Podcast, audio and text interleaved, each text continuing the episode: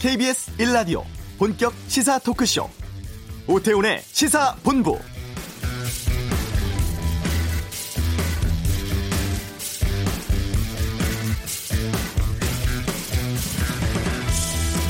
다음 주 월요일이면 5.18 민주화운동 40년 되는 날입니다. 그동안 국회 청문회, 검찰, 국방부 등에서 진실 찾기 위해 수차례에 걸쳐 조사 있었습니다만 아직도 발포 명령자조차 밝혀내지 못하고 있는 상황이죠. 우여곡절 끝에 지난 연말 출범을 한 5.18 진상규명조사위원회가 드디어 조사 개시 명령을 시작으로 본격적인 진상조사에 들어갑니다. 40년 동안 묻혔던 진실을 낱낱이 밝혀내고 국가 차원의 포괄적인 진상 보고서를 내는 그야말로 마지막 기회인데요. 민간인 학살과 실종, 행방불명 등의 인권침해 사건, 집단 발포와 헬기 사격, 5.18 왜곡 조직까지 7가지 조항에 남아있는 의혹을 조사하게 됩니다. 40년 동안 수많은 피해자와 목격자의 증언이 있었음에도 지금까지 진실이 밝혀지지 않은 것은 거짓을 말하거나 입을 다물어버린 가해자가 있기 때문이겠죠. 오태훈의 시사본부 잠시 후 이슈에서 5.18 진상조사위 송선태 위원장 연결해서 자세한 말씀 듣겠습니다. 코로나19로 위기에 빠진 세계 자동차 산업 상황, 권용주의 차차차에 살아보고요. 2부 정치와투, 민주당 박용진, 통합당 박성준 의원과 함께 정치 현안에 대한 다양한 의견 듣겠습니다. 문화살롱 계속되는 반려견 물림 사고에 대해서 알아보겠습니다. KBS 라디오 오태훈의 시사본부 지금 시작합니다. 네. 5.18 민주화운동 진상규명조사위원회 공식 조사가 본격적으로 시작됐습니다. 출범 다섯 달 만에 조사위가 어제 현판식 가졌고요. 어, 조사 안건을 정했다고 하는데 송선태 위원장 연결해서 계획 좀 여쭤보겠습니다. 안녕하십니까? 안녕하십니까? 예. 송 위원장께서도 5.18 민주화운동에 참여를 하셨다면서요. 네네. 당시를 어떻게 기억하고 계십니까? 5월 18일 오후 4시경에 금남로에 있었습니다. 네. 아, 그때는 이미 진압이 무자비하게 진행될 때인데 예, 아스팔트에 군데군데 빗물처럼 고인 이 핏물이 네. 예, 햇빛에 반사되던 광경을 잊을 수가 없고요. 음. 아주 피비린내가 자욱했습니다. 네. 아, 개인적으로는 그런 평화로운 시위를 야만적으로 진압하던 광경이 평생 떠나지 않고 있고 또 나중에 이제 체포돼서 어, 인간이기를 포기하게 만드는 그런 고문 음. 또 첫 아들을 낳았을 때 먼저 손가락 발가락을 먼저 고문 요증이 있는지 없는지 세어보던 그런 기억들이 아직도 생생합니다. 네. 아, 우여곡절 끝에 진상규명조사위 위원장 맡으셨습니다. 어, 감회가 좀 남다르실 것 같은데 어떤 각오이실지 좀 여쭙고 싶습니다. 아, 40년 해먹은 과제. 이제 피해자는 널려 있는데 가해자는 없는 이런 기막힌 에, 뺑소니 사건이 어디 있겠습니까? 에, 이 해묵은 국민적 의혹과 갈등의 요인이 되는 네. 핵심 과제들을 반드시 밝혀서 어, 화해와 통합으로 나가는데 보탬이 돼보겠습니다. 네. 이 민주화운동 조사 특별법 같은 것이 통과된 게 꽤 시간이 지난 것으로 알고 있습니다. 그럼에도 불구하고 조사위는 지난해 말에서야 출범하게 됐고 또 조사는 이제 시작하게 됐는데 이렇게 늦어진 이유는 뭐예요? 한마디로 과거 야당 제1야당이었던 자유한국당에서 본인들이 추천하기로 한 위원 두 명을 한 20여 개월 동안 추천을 하지 않은 거죠. 네. 그래서 늦어졌습니다 구성이. 음. 자, 어, 조사위원회 어떻게 구성돼 있는지 또 조사위원 정하는 과정 같은 것들도 좀 여쭙겠습니다. 에, 국회의장이 추천하는 한 분하고 민주당이 추천한 네 사람, 네. 자유한국당 세 사람, 바른미래당 추천한 사람 등 아홉 명의 위원으로 구성되어 있고요. 예. 그 중에 이제 세 사람이 상임위원이고 나머지는 비상임위원이고 음. 정부에서 파견된 15명의 공무원을 포함해서 35명의 조사관을 합해서 50명이 현재 사무처를 구성하고 있습니다. 네. 국방부에서 파견된 조사 지원관이 20명이 지금 와 있습니다. 각 본부대에서. 예. 어, 위원들은 다 만나 보셨죠 지금? 아, 10차례의 전원 의뢰를 거쳤기 때문에 네. 개인적으로도 많이 친숙해진 상태라고 얘기할 수 있습니다. 예. 아, 그러시군요. 네네. 아, 추천위원 간에 뭐 갈등 같은 것들은 현재까지는 없습니까? 어, 12월 27일 처음 출범 당시에는 굉장히 우려가 많았습니다. 네. 에, 그런데 이분들이 계속 서로 지켜보고 음.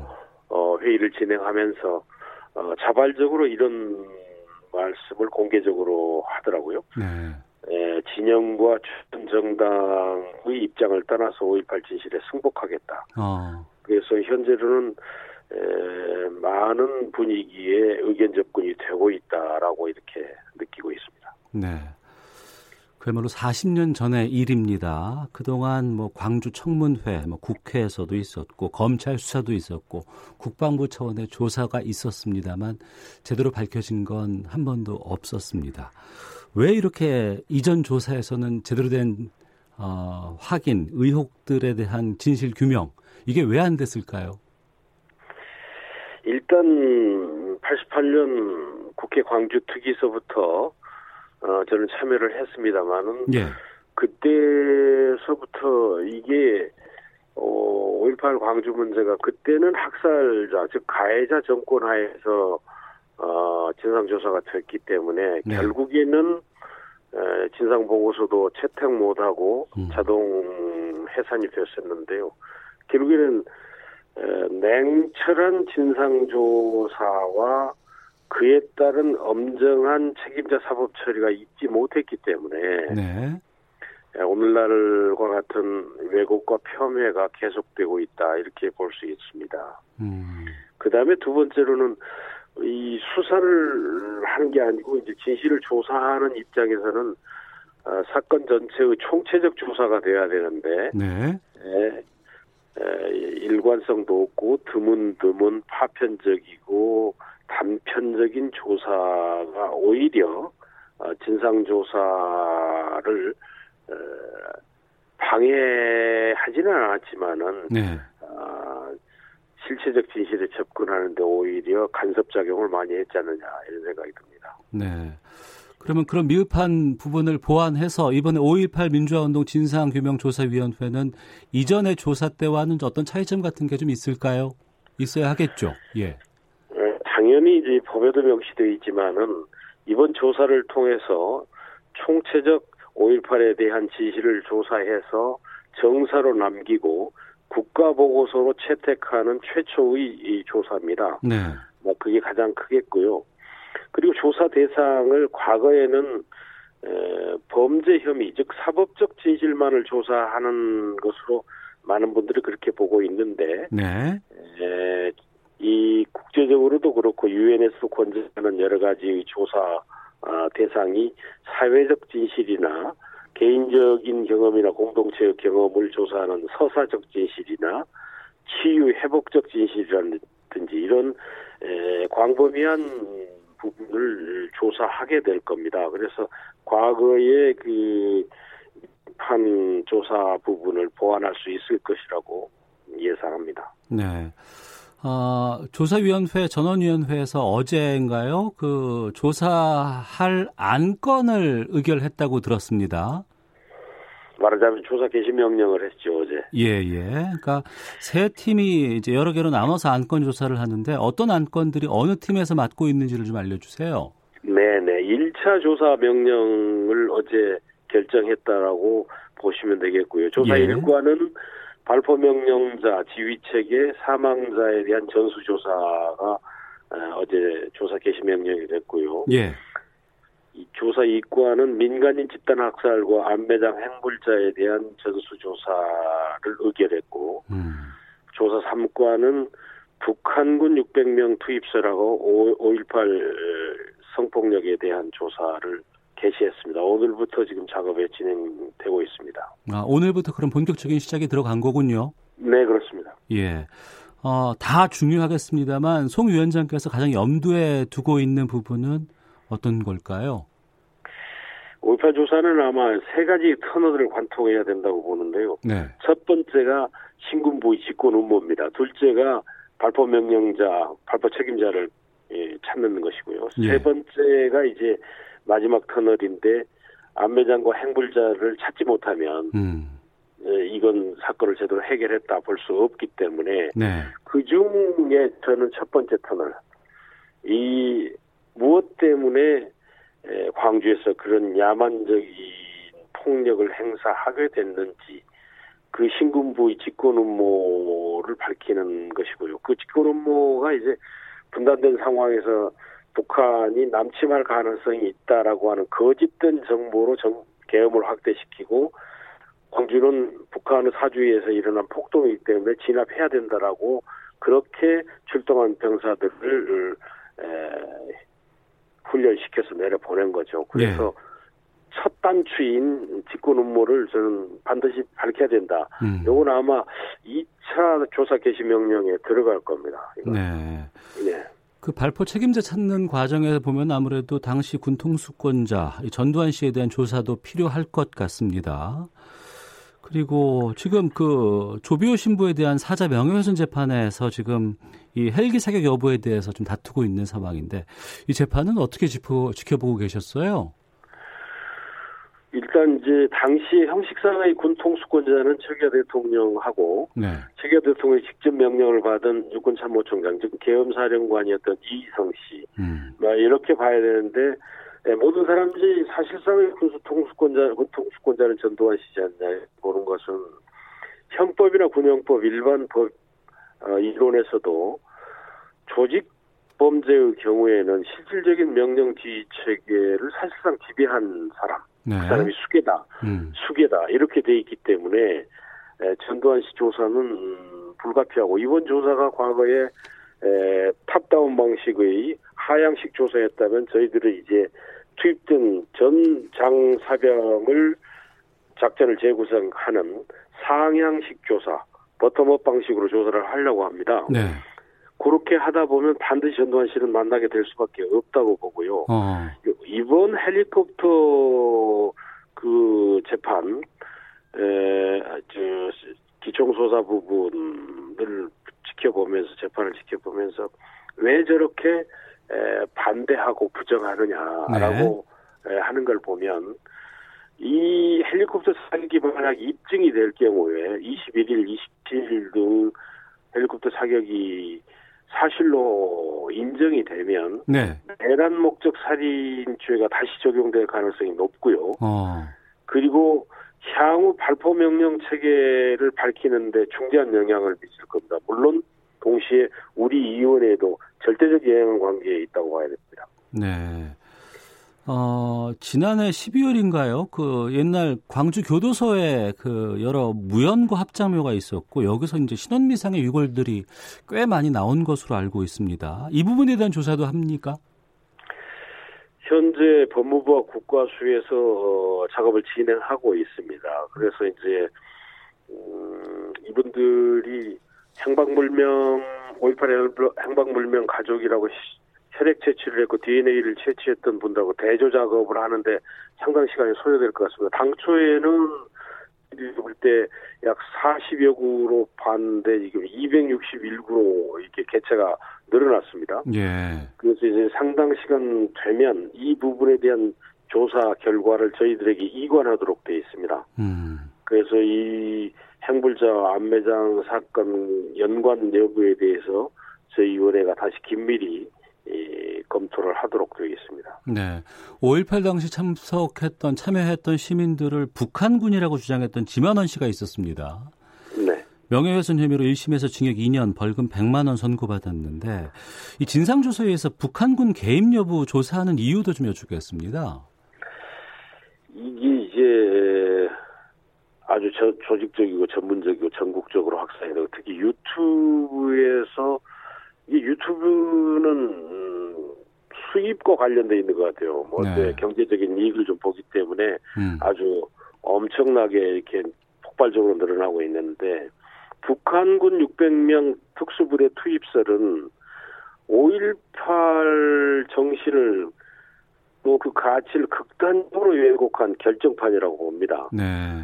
그래서 어, 이 부분에 대해서는 거의 국기를 흔들 수준까지 지금 몰아가고 있는데 더 이상 방치할 수 없다. 음. 그래서 이 부분에 대한 조사를 통해서 사회적 갈등과 분열 현상의 종집을 찍어야겠다. 그래서 아마 법에도 반영돼 있고 저희들도 이번 1차 아, 조사 개시 명령에 포함시킨 겁니다. 네. 자, 오늘 본격적으로 조사 시작을 했습니다. 5.18 민주화운동 진상조사위 송선태 위원장과 함께하고 있는데요. 중요한 건 이 진상 규명을 밝혀내기 위해서 하기 위해서 충분한 자료라든가 이 증언을 확보할 수 있느냐 이게 관건인데 진상조사위가 수사권은 없죠. 강제 수사권 없습니다. 어 근데 증인을 뭐 강제 출석시키거나 아니면 그 여기저기 산재에 있을 군 국정원 기록 같은 것들은 어떻게 확보가 가능할까요? 이제 강제 수사권이 없는데 보완적인 간 이제 간접 그 수단은 이제 비- 보장을 해놨는데요. 네. 이 이상 불출석하면 이제 동행명령권을 에, 발부할 수 있는데 네. 동행명령장 발부해도 이게 오지 않으면 음, 안 되거든요. 예. 뭐 강 강제 구인권이 없다고 봐야 되죠. 네. 강제 출석 조치는 불가능하고요. 음. 그래서 이제 이러한 부분에 대해서는 이제 에, 검찰총장에 의뢰할 수도 있는 거고 네. 또 어, 우리 법 35조 2항에 보면 5.18 진상규명과 관련된 국가기관은 자체 진상조사기구를 발족해서 할 수 있도록 되어 있기 때문에 네. 저희들과 하고 하- 같이 의제를 조율하면서 동, 공동으로 조사를 해갔으면 좋겠다. 특히 법무부라든지 국방부는 자체 수사권을 가지고 있기 때문에 네, 네. 예, 그러한 부분이 활성됐으면 좋겠는데 법은 임의 규정으로 돼 있어요. 할 수 있다로. 어. 그러니까 그, 그 부분에 대한 해당 장관님들의 적극적인 에, 판단이 좀 필요하다. 아, 이런 생각이 들고요. 네. 자료 문제는 현재 음, 저희들이 이군 자료의 경우에는 이제 국방부 장관도 직접 그렇고 육군 참모총장께서도 직접 약속을 해주셨습니다. 모든 것 공개하겠다. 네. 대통령께서 이 모든 관련 자료를 파기 중지 지시하고 그 어. 모든 자료를 어, 국가기록원으로 이관해라라고 해. 그 저희들이 거의 다 받았습니다. 예. 다만 그 자료가 어, 전부인지 아닌지 부분은 확인을 해야 되겠고요. 그 음. 자료. 그 다음에 이제 국정원은 당시 중앙정보부가 깊숙이 개입했음에도 불구하고 단 한 차례도 자료를 내놓지 않았습니다. 네. 그래서 이 부분에 대해서는 저는 대통령께라도 건의를 해서라도 네. 국정원이 적극적으로 자료 협조를 하도록 하는데 어. 예, 나서볼 생각입니다. 예. 뭐 조사 과정에서 진행 과정에서 뭐 지금 뭐 약속도 받으셨다고 하고 협조하겠다고는 합니다만 잘 안 되면 어떻게 하실 계획이세요? 어, 최악의 경우에 무- 기밀 문서, 문서의 종류의 존재 여부가 확인됐음에도 불구하고 제출치 않으면 예. 음, 강제 압수수색 등을 할 수 있도록 돼 있기 때문에 어. 모든 방법을 다 강구- 강구하겠습니다. 예. 그 조사 결과에 따라서 뭐 처벌로 이어질 수도 있습니까? 저희들은 이제 진실 조사 기관이지 처벌 기관은 아니기 때문에 예, 예. 이제 처벌을 할 만큼 어 혐의가 주- 중대하거나 명백하다고 확인이 되면 네. 검찰총장에게 에, 수사를 의뢰할 수 있도록 되어 있습니다. 음. 또 이제 정치적 중립이나 공정성이 필요하다 이 사건에 대해서는 그러면 국회에 특별검사 임명을 요청할 수 있도록 이렇게 되어 있습니다. 네. 제일 처음 질문을 그5.18 당시의 상황 기억하고 있는 부분에 대해서 말씀을 여쭤봤고요. 이제 그 40년 동안 묵혀있던 진실을 이제 풀 상황이 왔습니다. 이번 진사위, 아, 진상조사위를 통해서 달성하고 싶은 목표 있으시다면요. 에, 80년이 지났는데 에, 광주 시민들이 그 참담했던 5월 27일 이후부터 프랑카드로 또는 문서로 이렇게 적어 놓았었죠. 시내 곳곳에. 잊지는 말자. 그러나 용, 아, 우리는 용서를 하자. 그러나 잊지는 말자라고 했어요. 네. 에, 40년이 지난 지금에도 진실이 밝혀지지 않았기 때문에 저로서는 어, 가해자들의 진실 고백이 필요하다. 음. 그래서 우리 사회가 정의가 회복되고 관계가 회복되어야 된다. 더 이상 갈등이 5.18 때문에 증폭돼서는 안 된다. 그런 생각을 가지고 이번 조사의 일을 잘 이끌어 보겠습니다. 네. 진상조사위는 언제까지 활동할 수 있습니까? 2년 이고 필요의 경우 그러면 1년 더 연장할 수 있도록 되어 있는데요. 예. 사실상 뭐 연장을 목표로 하는 게 아니고 음. 금년 9월까지 대부분의 조사를 완료하고 2차 조사 개시 명령을 계획하고 있고요. 예. 저, 중요한 사건은 내년 중반까지 하고 야. 예를 들면 안매장이나 행불자 같은 경우에는 내년 중반까지 하고 하반기에 아마 발굴 여부를 결정한다든지 네. 2년 조사 계획 일정이 다 마련되어 있습니다. 음. 다만 마무리하지 못하면 네. 음, 그때 상황을 봐서 연장 여부를 결정하도록 하겠습니다. 예. 유의미한 진실들이 밝혀지고 나면 하나씩 하나씩 좀 풀어지면 그때 다시 연락드려서 좀 말씀을 좀 듣도록 하겠습니다. 오늘 말씀 잘 들었습니다. 고맙습니다. 예, 감사합니다. 예, 지금까지 5.18 민주화운동 진상규명조사위원회 송선태 위원장과 말씀 나눴습니다.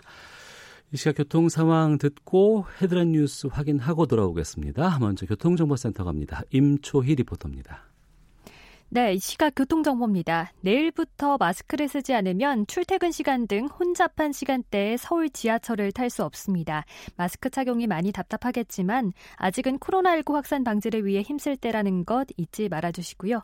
서울 시내 주요 도로 상황은 오전보다 많이 여유롭습니다. 풀리나 했던 서부간선도로 안양 방면 작업 때문에 다시 어려워졌습니다. 금천교를 조금 못 간 3차로에서 시설물 보수 작업을 하고 있고요. 목동교에서 금천교 쪽 가는데 30분 정도 필요합니다. 고속도로는 먼저 사고가 있는 중앙고속도로 춘천 방향인데요. 군위휴게소 부근 1차로에서 화물차 관련 사고를 처리하고 있어서 막히고 있습니다. 또 반대 방향 1차로에서도 사고 잔해물을 처리하고 있으니까요. 주의 운전하시고요. 중부내륙고속도로 양평 쪽 문경세제 부근 2km 정체는 작업 영향입니다. 논산 천안고속도로 논산 방향 남공주 부근 4km 구간에서도 작업 여파 받고 있습니다. KBS 교통정보센터였습니다. 코로나19 국내 확진자가 어제 하루 27명 늘어난 것으로 확인됐습니다. 이 중 국내 지역 발생 사례는 22명으로 서울에서 12명, 경기 8명이 발생했습니다. 서울시는 이태원 클럽 관련 코로나19 확진자가 오늘 오전 10시 기준 101명이라고 밝혔습니다. 또 이태원 클럽 인근 기지국 접속자 1,905명의 명단을 확보해 검사 요청 문자를 보냈다고 밝혔습니다. 여야가 다음 주 20대 국회 마지막 본회의를 열고 민생 법안을 처리하기로 의견을 모았습니다. 내일 김태년 민주당 원내대표와 주호영 통합당 원내대표가 회동해 일정과 안건을 협의할 예정입니다. 내일부터 서울 지하철이 혼잡할 때 승객은 반드시 마스크를 착용해야 합니다. 마스크를 안 가져왔을 때는 역사에서 덴탈 마스크를 구매할 수 있습니다. 지금까지 헤드라인 뉴스 정한나였습니다.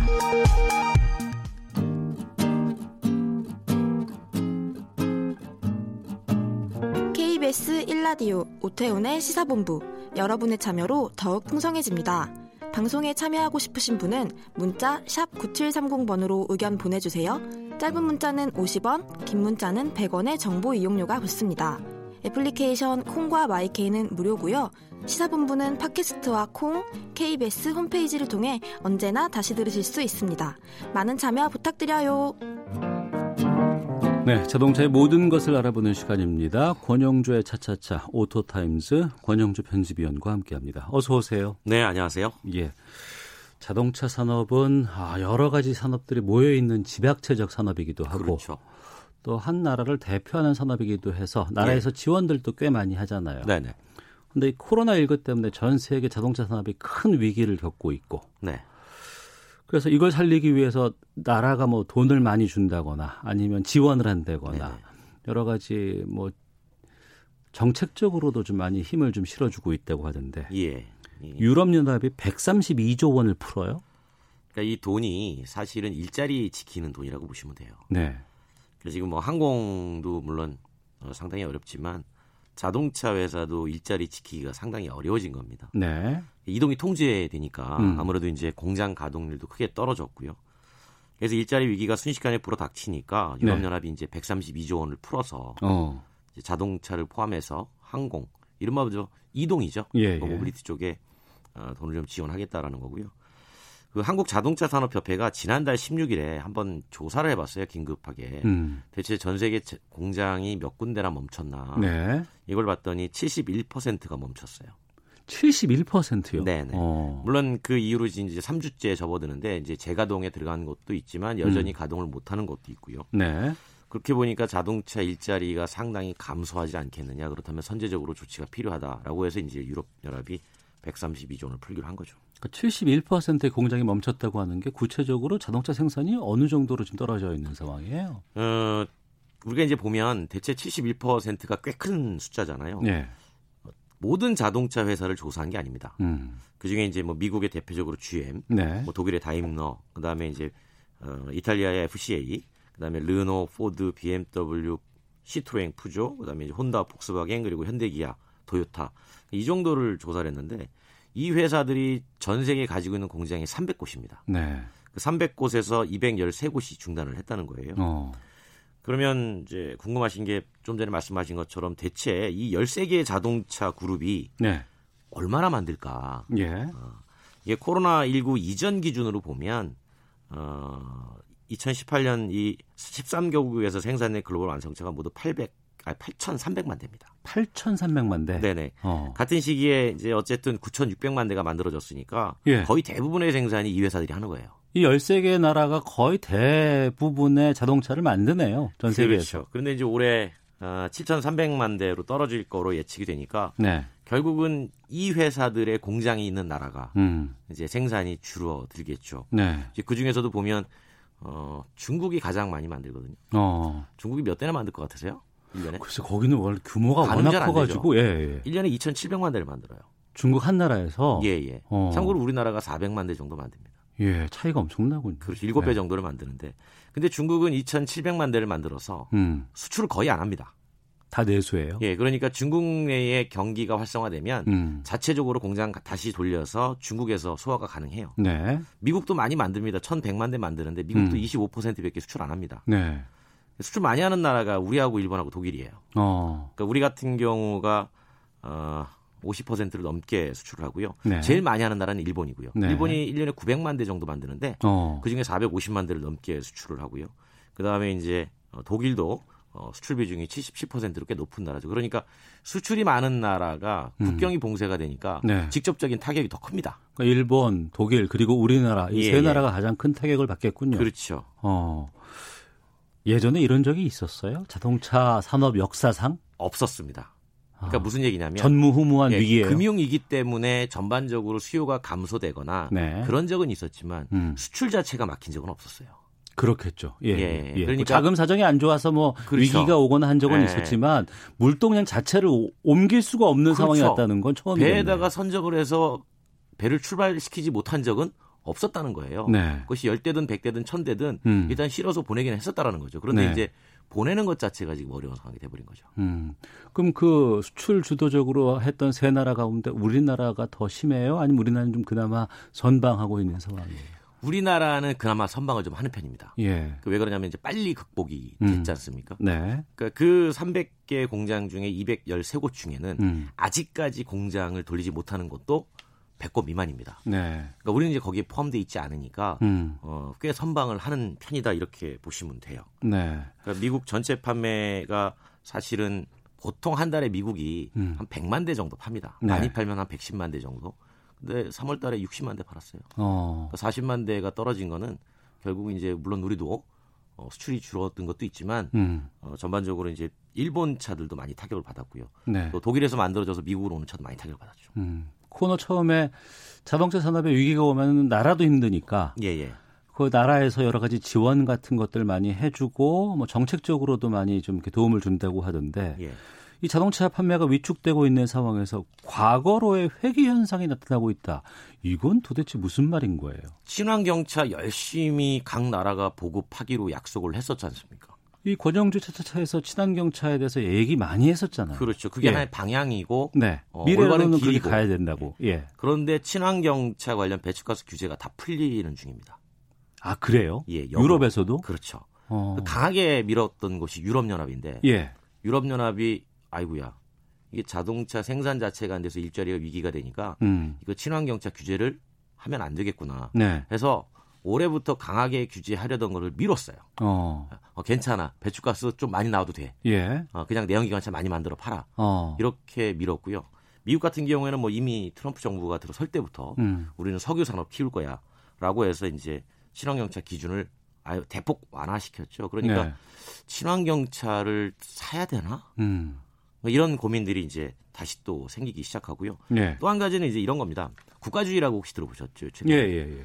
그러니까 이제 유럽연합에서 돈을 만들면 음. 그쪽에 뭐 연구개발이나 공장이 있는 곳을 지원해주지 않겠습니까? 예. 뭐 독일이면 독일 회사 지원해 줄 거고 미국은 미국 회사 지원해 줄 거고 그럼 그게 이제 그 나라 국민들의 세금이 투입돼서 일자리가 살아나거나 생산이 독려되기 때문에 음. 어, 그럼 우리가 그 차 사줘야지 네, 네. 라는 그런 캠페인들이 알게 모르게 벌어져요 음. 실제로 그 2009년도 미국 금융위기 때 네. GM을 살려놨잖아요 미국이 어. 그때 이제 미국의 한 시민단체가 우리 세금 들어서 살려놨으니까 GM차 사야 된다 네. 를 대놓고 캠페인을 했어요 예, 예. 그때 타격받은 게 한국입니다 어. 현대기아차는 그것 때문에 타격을 받았는데 예. 아무 얘기 못했어요. 어. 왜냐하면 괜히 나서봐야 예. 괜히 그런 그 미국의 애국심만 고취시켜서 우리가 피해를 보니까 음. 조용히 말 못하고 지나간 적이 있었는데 최근에 이런 현상이 돈이 지원되다 보니까 네. 조금씩 다시 일어나고 있다는 거죠. 그러면은 우- 수출을 주도적으로 하고 있는 우리 자동차 회사들이 타격을 받을 수도 있겠군요. 그렇죠. 어. 그러니까 사실 국가주의는 수출량이 많은 음, 회사일수록 네. 어, 조금 불리한 측면이 있어요. 음. 그래서 우리가 일찌감치 해외에다 공장을 많이 지어놓은 것도 물론 관세 장벽을 피하는 차원도 있지만 네. 사실은 이제 이런 움직임을 사전에 좀 회피하려는 또 현지인들을 고용해서 이제 그렇죠. 네, 네. 일자리를 아. 주니까 그렇게 만들면 현대기아차가 체코에서 어, 유럽 수출 공장을 운영을 하면 어. 그 체코에 있는 국민들은 현대자동차를 체코 회사로 인식을 하게 되니까 네. 이제 그런 국가주의 어떤 에서 조금 벗어나게 되는 거죠. 근데 고민이 이제 코로나 19가 발생하고 나서는 그 이전으로 돌아갈 수 없다는 얘기를 참 많이 하는데 그렇죠. 친환경차가 이제 미래형 산업이다라고 우리가 많이 홍보도 했었고 그렇게 가라고 했었잖아요. 예, 예. 이런 상황이 오면 우리가 어떻게 돌파를 해야 되는 거예요? 여기서 이제 고민이죠. 그럼 우리도 친환경차에서 발길을 조금 되돌릴까? 네. 아니면 갈까? 음. 어, 둘 중에 하나를 선택하면 되는 거거든요. 그 선택이 가장 힘든 얘기 아니에요. 근데 선택은 친환경으로 했어요. 아, 우리는 이미 예, 정부도 그렇고 어. 자동차 회사도 어차피 저 길로 가야 된다면 예. 속도는 늦춰졌지만 어. 방향은 맞다. 예. 그렇다면 위기를 친환경차로 돌파를 음. 하자라고 마음을 먹고 정부가 최근에 그 국내 친환경 자동차 인프라 구축에다가 투자하겠다는 것도 그래서 나온 발표고요. 예. 뭐 자- 우리나라 자동차 회사들도 직접적으로 전기차 오히려 종류수를 더 늘려서 음. 어, 수출을 더 해보겠다. 물론 현지 수출 국가의 전기차 보조금이 줄어들 수 있고 네. 정책적 변화가 있을 수 있지만 음. 그래도 방향은 맞는 거 아니냐. 어. 어차피 내연기관 자체를 자꾸 줄여 나가야 된다면 예. 친환경차를 먼저 투입해서 확대시켜 나가는 게 지금은 조금 이- 어려우나 그 기름값도 싸고 그러니까 그렇죠. 이 지금은- 시기가 예, 예. 지나서 어. 다시 이제 그래 역시 친환경차 어. 해야지라고 하면 그때 선점할 수 있다 이렇게 판단해서 밀고 가기로 결정을 한 겁니다. 예. 우리의 그 기술력은 충분히 지금 가능성은 있는 거죠. 어, 그럼요. 우리는 뭐 이미 배터리 셀도 다 직접 만들고 하기 때문에 음. 친환경차로 가면 경쟁력은 충분하죠. 특히나 수소도 어, 전 세계에서 경쟁력 1위여서 음. 한번 해볼 만합니다. 알겠습니다. 자, 오토타임즈의 권영주 편집위원과 함께했습니다. 고맙습니다. 감사합니다. 송유성님께서는 자동차 산업에 종사하면서 생계를 유지하는 가정이 상당히 많습니다. 내수 시장 활력 주기 위해 여러 가지 세제 지원 같은 것 감면도 고민해봐야겠습니다. 의견도 주셨습니다. 잠시 후 2부 정치화투 있고요. 문화살롱도 준비돼 있습니다. 멀리 가지 마시고 2부에서 계속되겠습니다.